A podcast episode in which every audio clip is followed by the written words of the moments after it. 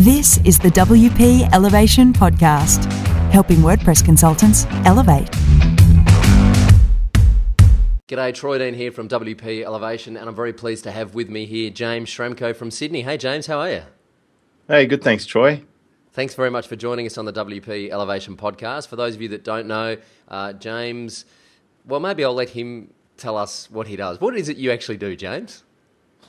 well, I've got a business called Superfast Business, and there's two main sides to that. One is I coach people on how to make more profit in their online business, and the other side is we provide services such as website development and search engine optimization. And these days, a lot of content creation. Great. Cool. All right. Well, I look forward to exploring more about that in a little while. Quick competition announcement. Uh, we're going to give away, uh, my business partner's going to kill me for this, but we're going to give away a lifetime license of the Video User Manuals plugin, which is uh, normally $24 a month. So stick around for details on how you can win a copy of that a little bit later on. All right. Before we start talking about all things internet and WordPress ish, when you were a kid, James, what did you want to be when you grew up? I still don't know what I want to be when I grow up. that's why that's why I redirect my domain name to my about page because I, you know, it's, it's a long game, and we're just, you know, this whole industry didn't even exist. What ten years ago, it wasn't even an option for me. I wasn't in the internet space, so who knows? I I, I like fast cars, and uh, um, I'm still interested in cars. Maybe that's that's the passion line that's followed through, but yeah, I, I still don't know what I want to be when I grow up. What about you? yeah, I'm, I'm still growing up, so you know. um, yeah, look, it's a good question. It's um, yeah, it's a, it's a good answer too. I like the fact that you, you you didn't know because it's a constantly evolving thing, isn't it? Well, I've got four kids, and you know, I, I encourage them to follow whatever it is that excites them at the time. I don't force them all to go and be doctors or lawyers or solicitors. They're doing stuff like horse riding and uh, being a lead guitarist in a rock band. They're doing cool stuff that wasn't really an option for me at the time. I was pushed into an accounting study stream because that was a good thing to do while I tried to figure out what I wanted to do later on. But, you know, I think there's so many options these days. You can do whatever you want. Yeah. Someone, someone once said to me, uh, work out what you love doing and then find a way to pay the rent. Yeah, and there's that classic Venn diagram in good to great. You know the the three things. If you can be good at it, uh, if you can if you can actually get paid for it, uh, and if you love it, they're the three things you want to have the, those circles overlapping in the middle. Whatever that is, is a good thing to point yourself towards. Yeah, great advice. When did you discover the, the, the web and the internet? I sort of became aware of it because uh, at, at, the time I was selling Mercedes Benz. So I was the general manager of a Mercedes Benz store in Sydney. And the state general manager was always talking about the threat of the internet. And um, I noticed the customers were coming in and getting very educated about it. I mean, I first became aware of it in 1995 when I had a kid and I was looking up stuff on the internet while I was mining his cradle and uh, you know I was looking up BMW spy shots and stuff and alien abductions. You know, it was pretty interesting. Uh, I wasn't looking up stuff that you probably thought I was looking up, but it was, it was fascinating to me to access this whole window of the world that was sort of new. It was very slow back then, and, and I didn't actually reconnect with the internet for another 10 years till 2005 um, when it really started to eat into businesses like my family's travel business, I noticed that um, customers weren't coming into the store and they just started booking online. And uh, the you know the the travel industry is one of the earlier industries that really got its feet into the internet. And then of course, um, you know, I was in one of the last bastions of uh, the car industry where people still want to drive a car, but all but the physical products um, started to slip to that online thing, and and the whole concept of being able to open up uh, to a much broader market uh, really interested me, and I thought that it would be a good idea to learn how to build a website. So you just touched on something interesting there. You were saying that customers were coming in and they were more educated. When did when did you discover that education was a key to building an online business? Well, I think that the fact is that uh, you know if you go back a decade or two, there was a bit of a shortage of information. And now the amount of information out there is immense, and now we're in the attention age where everything you could ever dream of is like accessible via the keyboard on Wikipedia or you know, when I was a kid, we had encyclopedias in books. Mm-hmm. Like information was harder to get access to. Yeah. So there was this huge shift when the consumer took over a lot more power. Uh, now, if you if you fuel that in in this day and age, we're in the attention age. If you can capture the attention of your prospect and educate them while they're going through that buying decision making process, it really builds a lot of trust and confidence in you uh, versus everyone else in the marketplace. And it does tip the scales in your favor. So I have always been aware of it. And, and, you know, even back when I had a job and I was learning this internet marketing stuff, I was applying everything that I learned at night, you know, at two in the morning. I would then apply it to the dealership where I was responsible for the marketing and, uh, and, you know, I inherited the website and we were doing stuff like landing pages for AMG vehicles, and then we would set up a pay per click campaign, landing people on that page for that model with a call to action to test drive. But by offering these videos on uh, all about the model and getting people excited about it, and then asking them to do something, it was a classic sales funnel that uh, was hyper targeted. Uh, very cost effective, and nobody else was doing it. Mm. Certainly not in Australia. Uh, you know, back then, and I'm talking maybe about eight, eight or nine, about eight years ago, seven or eight years ago, I was doing this. Yeah, there's still, you know, there's still, most people. Well, a lot still, of people aren't doing it now. right, exactly. Most people aren't doing it now. Of businesses in Australia still don't have a website. Yeah. Uh, so you know, there's a lot, there's a lot of market to to be gotten in the future. We're, we're still only on the cusp of where it's going. Yeah, absolutely. Uh, moving forward to today, how do you, when when someone meets you for the first time, they say, James, what do you do? How do you answer that question in one sentence? That's a difficult one for me to answer because I've grown so many different businesses. I, I would say at the core, I help business owners make a lot more profit. Uh, but I do that in various vehicles now. I've, I have um, a few seven figure businesses and quite a few six figure businesses that I tend to start and grow and then hang on to. And I put a management team in place. So, uh, although it's not much of a comparison, I would say that, that I have more of a Richard Branson approach to business where I, I, I sort of work out a formula or a recipe that works well and I can keep applying that to new segments or new products and have them be successful. And then I just tend to hold on to them. So the umbrella company's going well. And the fact is, I'm not meeting that many people at uh, breakfast business meeting. That's not how I roll. You know, I'm more likely to bump into someone at an event, and more than likely, I'd be speaking from uh, the event as an expert on a particular topic of the organizer's choosing. But I have quite a few specialties now, whether it's website traffic. I mean, our SEO business does well over a million dollars a year in sales, uh, or web development, where we have you know a solid team and we produce. I think we've built over three thousand WordPress sites now, uh, and then there's our um, internet marketing community, which has uh, over a thousand members. So, you know, pick a topic. Yeah, yeah, yeah. Wow. Um, we're going to talk a little bit more about this in detail in a moment, but before we get there, what, what do you spend most of your time actually doing day to day? most of my time is thinking about the business and creating a core piece of content. I, I, have a KPI for myself, which is to create one piece of content per day and to do uh, one exercise item per day and to make sure that I get enough sleep and that I'm doing good work. So, generally, uh, I will be, at, you know, half the time I'm at home, half the time I'm traveling. So I'll be could be anywhere in the world. Uh, but I will have, uh, if I'm in travel mode, I'll have an iPad mini and uh, Rode SmartLav mic and my laptop. And I'll be checking emails, answering forum posts uh, in my own community, or discussing things with my team of managers, uh, or creating a piece of content, which would be a video or an audio. I don't tend to write, that's my least favorite mode. Uh, if I'm at home, then I'll have a whiteboard and uh, I might make batches of videos. I might create a course. I might um, go into the back end and look at all the analytics and start planning for next year. And then one day a week, I work with my customers. I have about 40 customers who are in my mastermind. And on uh, Tuesday, actually, today is my customer day. And I have three calls on Tuesdays. And I go into the minds of 40 business owners and I rip and tear their business apart and rebuild it strong like mine, and they pay me for that. Wow, fascinating. Um, what's the one thing that keeps you awake at night, apart from the four kids? I sleep really well.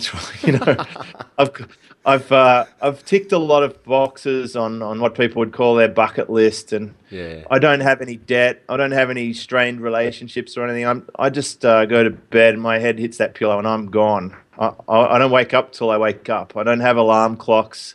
I don't have to be anywhere, and you know I've designed my life around uh, having that as the goal. Wow, that's awesome. That's inspiring. Uh, so, what do you do when you're not working? Surf uh, ride a bike, walk, drink coffee, read a Kindle, listen to music, watch TV. I like movies uh, or travel. You know, I, I travel quite a bit. I've, I, I go overseas pretty much every month for a week or two. Cool. Awesome. All right, let's talk about online business. Um, what was the first product you sold online, and how did the idea of actually selling a product online come about? Right. So, in my struggles to build a website, I was really finding it difficult, uh, a lot more difficult than than I thought it would be.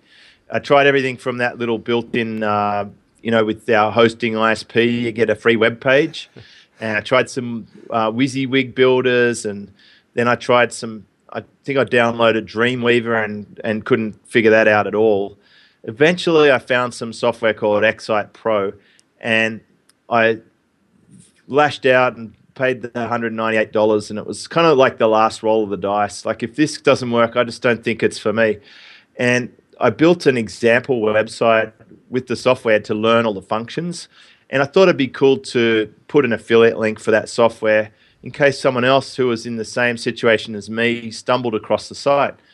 And eventually I made a couple of sales, usually just to someone like face to face, like a dad at soccer I'd convince them they need to be able to build a website, and I'd literally ring them up and drag them to the website and click on the order button, like assisted sales, we call that. And uh, you know, finally, I, I got this thing where I could actually make a sale to someone on the internet, and I kept a little uh, a note in Excel, just a few lines of all the modifications I made to the standard configuration, and uh, I called this a cheat sheet because uh, every time I built a new site, I'd go and change the name of the CSS file. I would rename the images. I would uh, make sure it had a robots text file, and I'd put a full description and all this all the stuff because I was learning about SEO and and uh, best practice back then. And I was able to get these things ranked, and I was able to rank for the product name itself. And uh, eventually, I made this thing a bonus. If someone bought through me, then they would get the cheat sheet. So I turned this uh, maybe a dozen lines of text in Excel into a Word document, which was all of about three pages, and uh, and then it sort of grew, and it, and in the end, it ended up being about 150 or 200 pages of illustrations and do this and do that, and I got quite a reputation as being the guy to buy this from, and people started saying to me, "Hey, listen, I already have the software, but I want to buy your cheat sheet." Where can I send the money? And I'm like, whoa, hang on a second. So I said, listen, send me $40 to PayPal and I'll send you the cheat sheet. And so I, I, did this.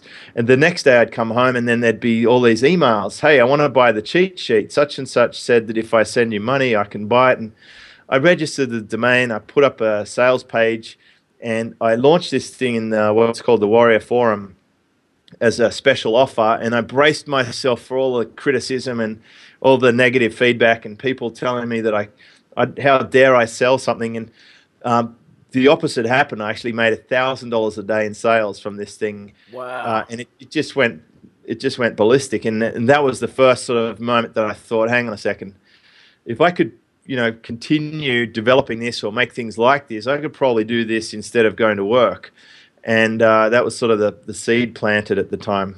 Wow. Um, so the internet marketing space, teaching internet marketing is a very crowded marketplace, and it seems like for, for, the uninitiated, it seems like everywhere you look, there's some guru or some expert teaching you about internet marketing.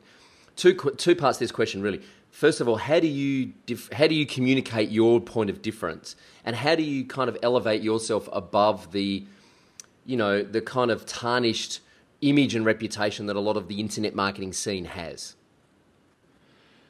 Well, I don't hang out in internet marketing communities so much. Um, like, I don't visit the Warrior Forum, for example, because I think uh, deliberate filtering of where you put your attention is going to get you, uh, you know, the the marketing that you deserve. The other thing is that I've continually served people for, well, since since 2006 probably. Um, just looked after people over and over and over again, and now people talk about me uh, in a good way when I'm not even there. So I will get mentioned in Facebook groups. I'll get uh, referred to by people. Um, people are attracted to me. So I call this pull marketing instead of push marketing. You don't need to have. Uh, I don't need to go and rent a Lamborghini and take a picture beside it and run Facebook ads to get business. Um, you know, I, I'm repelled by that. I think it's disgusting and cheesy and vile and disingenuous and it lacks integrity. So really it's like that uh, Gandhi quote, you know, like be the change that you want to see. I've just been out there um, doing the best that I can, creating good products and good services. And I've put them into a community of my own called Fast Web Formula. And uh, people are attracted to that via word of mouth or or they know me for, or they're on my email list, which is um, mostly generated from content marketing, and it's probably worth talking about. Mm-hmm. is by not doing all the stuff that everyone else does. I'm going to talk about content marketing in a minute, and I, but I think you've just segued really nicely into my next question, which is your your images and your visuals on your sales pages are very different from a lot of the others that I've seen and that we all see in this internet marketing space. That's a deliberate choice, right? Definitely deliberate. Like everything we do is um, putting out a message. You know, it's like Facebook. Uh, you, you, see a lot of people curating the heck out of their Facebook to present just that certain uh, image. I, I don't like the hypey, cheesy, vile marketing style, you know, rented Lamborghinis and all the rest of it. Um, you don't need to market like that. So, yes, coming from Mercedes Benz and BMW uh, and Vodafone, I learned how strong the brand is. I would often interview someone and say, Why do you want to work here? And they'd say, Because it's Mercedes Benz. And that tells me something. You know, that, that three pointed star is a very strong brand. And I've worked hard to make my uh, brands or my product names very strong in the minds of my audience. And I definitely have a certain look and feel uh, about my websites that is different and people do remark on it. In fact, probably every single day, someone will ask me uh, how we create the graphics for our posts. One of our standard operating procedures is that every single post has a unique image that reflects the, the message or the tone or the style of that particular content.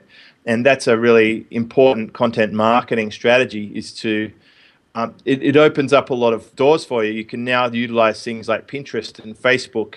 So, since Facebook uh, and Pinterest and the internet in general are very design driven, and be, because uh, people respond to design, you know, that picture's worth a thousand words, you can tap into that, and it's a choice to do that. Or you can just get schmucky old stock shots, you know, the old shaking hand thing. And I hope you don't have one of those on your site. But you know, I just want to vomit when I see that picture because it's so ordinary. It's so mediocre, and you know, you can choose whether you want to to be mediocre or whether you want to do something at the next level. So we have designers in my team full time who just design. They make logos, they make images.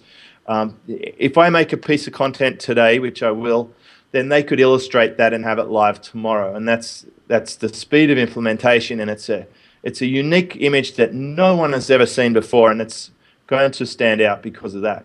Yeah, that's great. Let's talk about content marketing. Um, content marketing and thought leadership are these terms that get bandied around left, right, and centre, and I don't think many people actually understand what they mean. How important do you think it is? How important do you think content marketing is, and how important do you think it is to actually have an original opinion about your topic when you are producing content? Well, I don't like the phrase thought leaders. That's very wanky, uh, as we'd say in Australia. Like, I don't like uh, thought leaders who call themselves thought leaders. Yeah. Uh, it seems a bit contrived. So, look, I don't know with content marketing. For me, it's just being myself. It's just broadcasting my thoughts and opinions, and I don't mind saying exactly what I think, even if it's not popular sometimes, but also giving credit where it's due uh, when people do things that are good. There's a big sort of buzz on curation and reporting, you know, taking other people's stuff and just putting a spin on it. And that's certainly viable. Uh, sites like Huffington Post have really proven that model. You don't have to have original stuff. You've just got to be able to uh, research and curate and find interesting things and present it in your way. Uh, so that's certainly viable. In my case, I really like creating original content. I like to put uh, ideas out there. Um, one of the big differentiators for me versus most internet marketing people is that I've run a $100 million a year business successfully, and most of them have not. A lot of them mm. started, you know, there's a lot of 50 year old dudes sitting in their basement at their mum's place making 20 bucks a month, putting out info products. You don't really want to learn from those guys, you know, like they're not going to teach you anything. So I like to come out with some big topics, some big ideas, and to um, actually really want to help people because the more that I can step people up with what they're doing now, the more they appreciate it. They have gratitude for where it came from, but also they tend to reinvest back into my products and services. So it's pretty much the primary marketing channel that I have now. I don't need to do launches. I don't need to spend a lot of money on ads. I don't have to have affiliates. I basically just have a content marketing uh, juggernaut that is feeding multi millions through my businesses just from mostly from just one initiative, and uh, it's very effective. Mm. And how do you know to, about your product? How do you know whether or not a product's going to succeed? Like, how do you know, okay, this is a good idea, I'm going to put some resources into this and make this product? How do you know it's not just going to fall off the back of the boat and sink? Because someone will pay you for it before you even create it. It's very easy to do that. Uh, even on a basic level, a workshop. Like people will pay for the ticket before the workshops run. You know, a lot of people think, oh, you can't get paid before the product, but that just shows you how easy that is. Mm. Uh, it's like the cheat sheet. I had people pestering in my inbox to buy the cheat sheet before uh, they knew that it was up on a sales page. So it's so much easier to work with existing demand and to supply things that people are asking for. Uh, so in our case, we'll go to our help desk and we'll have a look at all the questions people are asking, and they'll give us big clues as to what people really want. It, it shows us the pain points and where the problems are. And people continually ask me for uh, products and services. Many of them I have to say no to. But if I get enough pressure, if there's enough build up there, and uh, and I feel that that the market wants it, then I will create it. But almost all the things I create now are a reaction to an existing demand. Oh, I'm not I'm not walking around with the greatest ideas, thinking that that I'm going to be an inventor. Yeah. So so for someone who's starting out, if you say you know the workshop's a great example. You put up a sales page, you sell some tickets to a workshop. What happens if you only sell five tickets? What do you do? Like, because I, I know we have conversations all the time with our, our members. The fear is that they won't get critical mass. What happen? What, what's the what's the tactical approach if you only sell five tickets and the thing fails? Well, you could either run it with five people and have a small workshop and reframe it, uh, or you just refund the five people their money back and let them know that uh, that there's been a logistic situation that uh, the workshop's no longer going ahead. I mean, it happens all the time, even for huge sold out record artists who have a croaky voice and they can't perform and they cancel entire concerts. You know, with God knows how many people, twenty thousand people it's not a big deal. I think most of the time it's an excuse not to have to put up the sales page and face that rejection or possibility that you yeah. might fail. yeah. Um, all right. Ha- lead capture. How important is lead capture? Uh, you might want some context there. Do you mean uh, okay, sorry. prospects or buyers or how, what? How important is ca- how important is capturing leads from your website into a some kind of database where you can then nurture those relationships? I think it depends on the results you want. Uh, you know, for, for quite a few years, I didn't really bother with that, uh, which sounds shocking. I haven't ever really focused on building a huge list. I focused on building a database of buyers. So, you know, I was buying, I was basically adding people who'd just purchased $200 software to my list. And I only focused on the buyers. So from my first thousand customers, I was able to make $100,000. And I, and I say customers Now, you can get a lot of opt ins for free stuff, but only a percentage of them will convert into buyers at some point. So, probably it's not actually the most important thing. The most important thing is to focus on having an offer that's very compelling and that people want to buy and work on your sales conversions ratio first. And certainly capture people who aren't ready to buy yet. Uh, but the interesting stat that I have on my sites, and uh, one of the greatest test cases I did on this was I released a product called Traffic Grab, which sold uh, nearly 3,000 copies. And I did not have an opt in on that site. I didn't have an opt in. I didn't name squeeze. I gave away about two hours of free content and it had a series of five pages people could go through. They could watch the whole video or they could click through to the next anytime. It had player controls, no squeeze. It had all the things everyone says don't do. And the interesting stat is that uh, a, I, I can't remember exactly, but about a quarter of the people purchased after a month. And more than, uh, I think, half the traffic to that site was repeat traffic. So if you create good stuff that is going to be around for a while and that people keep commenting on and keep talking about, uh, if your site's a high repeat visit rate, like uh, my super fast business site, 65% of the traffic is repeat traffic. 65%. It's not absolutely critical to have an opt in in that scenario. But I will say, if you can and you can put together a nice training course or something, you should definitely have that. Uh, for most sites, it's a good idea to capture opt ins but I would I would say that it's been overhyped a little bit, and you should focus on having a list of buyers who actually pay money for things. And even if there's a little tripwire, uh, my my friend Ryan Deiss talks about having a tripwire. You know, like a dollar purchase or a seven dollar purchase. That list is the list that you really want uh, and, and, I've tested this as well. I've had free giveaways versus charging twenty dollars for things, mm. and the end conversions was almost identical. Yep. Uh, even though I had a lot more volume on the giveaway. Now maybe my marketing, uh, you know, isn't as effective as it could be, and, and we can always improve. But I'm collecting currently very close to a thousand opt-ins a month, and that's enough for me to fuel my business to to have continued growth. So you don't need a lot of opt-ins uh, and it's maybe not the first goal that people should have. So, sure.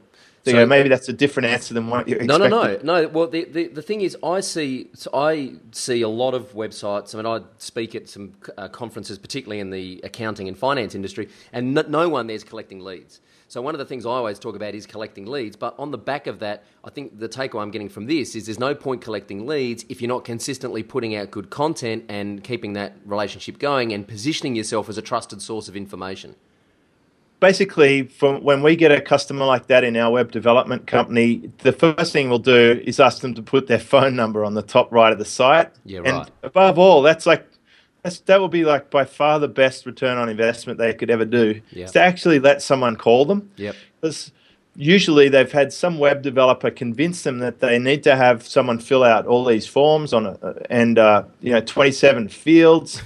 they want like a DNA sample and a blood type, and then they'll then they'll get an email which they'll ignore anyway. Yeah. Like just put a freaking phone number and let people call you, and that's what I do on my side, and I've done that for the whole time people have been able to just pick up the phone and actually call me from my website. And that is the highest converting path. That is what most people should be doing. And if you speak to any decent e commerce store. I bet you that at least a third of their sales will be to phone number sales. Yep. and it feels like there's been this huge push to use technology and use automated marketing and all these systems and all these tools. And in sort of the last 12 months, there's been this kind of turn left into actually, hang on, let's stop automating this. Let's use technology to help us, but let's actually pick up the telephone and get on Skype and have real conversations with customers. And I've heard a lot of people kind of freaking out, going, What? You want me to pick up the phone and talk to customers? Because they think that the technology is just going to do it all for them. Yeah, try sending them a handwritten note and see the impact you'll get from that. I mean, it, this is not a surprise. This is what I was doing when I was selling cars. Yeah. It's what's happened in other industries, like the food industry. You know, all the rage was these genetically this and that and uh, super grains and blah, blah, blah. Now people will pay a premium for something that hasn't been interfered with. you know, like I reckon we'll go back to someone dropping bread and milk off to our front door one day. well, Aussie but, Farmers Direct, it's already happening. you know, I'll, that's right. You can actually get a fresh box of fruit dropped to your door, and that, that's yeah. how it will go. It's there's no question about it. Yeah. And, and um, you know, I learned this again from the Mercedes dealership. As much as we wanted to muck around with the technology and the website and everything else, there was nothing that beat the direct salesperson speaking to someone who walked in the door trying to buy what you sell. Mm. So, if you can actually make it easy for someone to communicate you, and another one that I'm really passionate about is this um, nonsense of companies putting no reply at on their emails when they broadcast when they they say blast, which I forbid in my company, mm. but they blast customers with some cheesy HTML template that doesn't render in any email client that I've ever used, mm. and then they have no reply at. Like you, you, you want to hit reply and say, "Hey, by the way, you know your link's broken," and then it says, "You know, this is unmanned. Go here." I'm like, forget it. You don't. You just don't want to profit. You want to die. Yeah. So, if you could actually change your email address to reply at, or put a little PS, I personally respond to emails then someone who actually wants to buy something might be able to contact you easily and you might actually make a sale. And that's worked really well for me. Uh, so I guess my main message is, uh, and it's coming through, I guess, in a few of your questions, is you don't have to do everything that all these people tell you to do. And most of them, I think, are 100% wrong and they're not getting the results. Uh, they're probably getting a 4% open rate on their emails, and most likely they won't be around to tell you anything in two to three years from now because they'll be down uh, pushing shopping trolleys around the local supermarket. Great advice. All right, let's let's zip through the elevation round um, from one very successful consultant. Where our WP Elevation is our business accelerator program for WordPress consultants. So here's some quick advice for our consultants. Quick question, quick answer off the top of your head. What's the number one thing any freelancer needs to know? Be confident in yourself. Awesome. What's the best thing you've ever done to find new customers? Podcasting. How do you stop competing on price? Don't start competing on price. Yes. Never about price. Uh, awesome response. Any tips on writing better proposals? Listen to the words your customers use when they ask you questions, especially from your support line. Favorite tool or system for CRM? I use Office Autopilot, which allows me to send automated follow ups when someone visits a page on my site but doesn't take an action. It can go on check and then send, uh, hey, are you still interested in a blah, blah, blah email? What's the best way to keep a project and a client on track? Focus on it. Nice one. Any ideas for getting referrals? Ask the people who you've already looked after uh, who else they know that you could help. And what's the number one thing you can do to differentiate yourself? Don't do what everyone else does. oh, golden, golden answers. Um, just before we wrap up, what's the future for James Schramko? What are you going to be doing over the next two or three years?